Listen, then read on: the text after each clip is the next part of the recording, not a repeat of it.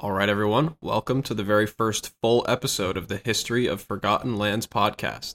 As I mentioned at the end of the intro episode, today we are going to be talking about the Democratic Republic of Yemen. You may be saying to yourself, now wait a minute, I've heard of Yemen. It's a country that still exists today. How does this qualify as a forgotten land? And you would be right, Yemen does still exist today, but that Yemen is the Republic of Yemen. Uh, the one that we'll be talking about today is the Democratic Republic of Yemen, and there is a bit of a difference, as I hope you will soon see. So let's get a bit of background going. The year was 1990, and as with so many other countries in the world, the modern country of Yemen was divided between North and South, capitalist and socialist. North Yemen was officially known as the Yemen Arab Republic, and South Yemen was officially known as the People's Democratic Republic of Yemen. With a name like that, it shouldn't surprise you to learn that South Yemen was the socialist version of the North. If you can picture Yemen on a map as it is today and sort of think of it as one big rectangle, North and South Yemen were divided by a diagonal slash from the northeast to the southwest of that rectangle. So we have a country split in two thanks to the effects of the Cold War. Much like East and West Germany or North and South Korea, one is socialist, the other is more capitalist. However, the difference with Yemen is that the two Yemens actually got along trade and diplomacy between them had been pretty stable, and things were actually going so good between the two countries that they decided to unite into a single nation on May 22nd, 1990. Keep in mind, this is still a full year before the USSR would fall apart, so communism, even though it wasn't looking great, hadn't officially lost yet the two countries were just that chill with one another that they decided there's no reason they should remain divided thanks to some centuries old British and Ottoman imperialism. So the two countries went and did it. On May 22, 1990, the Yemen Arab Republic and the People's Democratic Republic of Yemen unified into the Republic of Yemen. This is the same Republic of Yemen that still exists on the world stage today. Under the new unified administration, the former president of North Yemen, by the name of Ali Abdullah Saleh, became the president of the Unified Republic of Yemen. Meanwhile, the general secretary of the Yemeni Socialist Party in South Yemen, and therefore de facto leader of South Yemen, Ali Salem al Baid, became the vice president. And I think this situation right here is where we can see the cracks start to appear clearly the former administration of North Yemen has the upper hand over the Southerners, and this is going to spell disaster in the long run for the newly unified republic. In fact, the cracks ran a lot deeper than just those in office. Culturally speaking, the two countries never really united. In the north, Islamism was very strong. Islamism and Islam are not the same thing. Islamism is the idea that a country ought to be governed by Sharia law, which is an entirely separate issue that I am nowhere near an expert in, so I'm not going to discuss it in a whole lot of detail. But the basic gist is that Sharia law is the religious law laid out in the Quran that all Muslims ought to follow. Meanwhile, in the south, socialism in the form of al Baid's Yemeni Socialist Party remained very strong. Finally, the biggest divide between the two countries is that the armies of the North and South never officially integrated with one another into a single army for the new Republic of Yemen. It should come as no surprise to anyone that having two separate armies for the two culturally distinct halves of your country is not a recipe for success. Believe it or not, the massive cultural differences between the two halves of the country started to cause tension. You see, in this new republic, Sharia law was a main source of the law code. However, it was not the sole source of the law, and this was deeply upsetting to Islamists in the north. So now the north is mad at the south, but the south seems pretty content with the north for the time being. Unfortunately, on April 27, 1993, the country's very first parliamentary election occurred.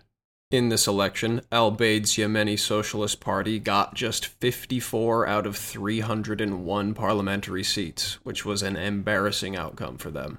Al-Baid began to expect that Saleh had somehow interfered with the election and made it not free and not fair, so he withdrew to Aden, which was the historic capital of South Yemen. President Saleh, meanwhile, was content to stay in Sana'a, the capital of the Republic of Yemen, and he began actively recruiting more and more Islamists to his cause. In fact, the president's recruitment campaign was so successful that some jihadists started to assassinate Socialist Party leaders. So now we have the president and the vice president of the Republic of Yemen, who are ideologically opposed to one another, occupying two different capitals with violence breaking out between their two sides. So I think it's pretty clear what happens now. That's right, everybody travels north for a little vacation in Jordan and comes to an accord. Saleh and Al Baid agreed to come to terms with one another on February 20th, and for a while it looked like these terms were going to be kept. In fact, the North and the South managed to go a full two months after the signing of the Accords without getting at each other's throats. Unfortunately, this streak was broken on April 20th, 1994, when the two unintegrated armies erupted into a tank battle with one another in a small city called Amran. Now, everybody loves a good tank battle every now and then, so this shouldn't be a huge deal, save for the fact that Amran is 30 miles northwest of Sana'a, the capital and heart of the Republic of Yemen this little skirmish between the two armies also was the catalyst for a full fledged civil war. The two sides wasted little time in using their unintegrated air forces to drop bombs on each other's major cities, and President Saleh officially dismissed Al Baid as his vice president and it actually seemed like dismissing high up government officials agreed with President Saleh because when his prime minister Al Atas appealed to world powers to intervene and put an end to the civil war, he too was immediately dismissed. Thanks to this little falling out between Al Atas and Saleh, Al Atas officially joined Al Baid's side in the civil war. Saleh chased his former prime minister south with a massive offensive headed straight for Aden, and Al Bayd and Al Atas responded by officially seceding from the Republic of Yemen and establishing the Democratic Republic of Yemen.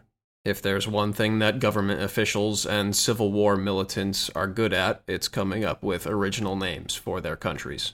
Three days later, on May 24th, the North conquered the southern city of Atak, which was filthy rich with oil. Perhaps it was this massive loss of wealth, or perhaps it was the United Nations calling for a ceasefire. Thank you, United Nations, helpful as always. But the North and South actually did agree to a ceasefire on June 6th. Unfortunately for the Democratic Republic of Yemen, this ceasefire lasted all of six hours. It's unknown who was the first to break the ceasefire, but regardless, when the ceasefire was broken, the North remained in control of Atak and its massive wealth. It was more organized, and it was on the offensive. The Democratic Republic of Yemen fought hard, but it was very much on the losing side, and perhaps this is why it took less than a month for the North to conquer Aden. On July 4th, 1994, Northern troops officially entered the capital, ending the Democratic Republic of Yemen and sending all of its higher ups into exile. All in all, this civil war that lasted less than three months ended up with 7,000 Yemenis dead, including 6,000 soldiers in the south and just over 900 in the north. So this begs the question for such a massively violent civil war, why was the Democratic Republic of Yemen forgotten? There is the obvious fact that with a birthday of May 21st and a death day of July 4th, the lifespan of the Democratic Republic of Yemen was a mere 44 days, but I think there's more to it than that. I think that largely when we think of civil wars, we are more prone to imagining a war torn wasteland of anarchy than we are to thinking about a fledgling nation attempting to receive independence from a more formal state. The result of this is that the efforts of the breakaway state to exist are consumed by the chaos of the civil war that surround it.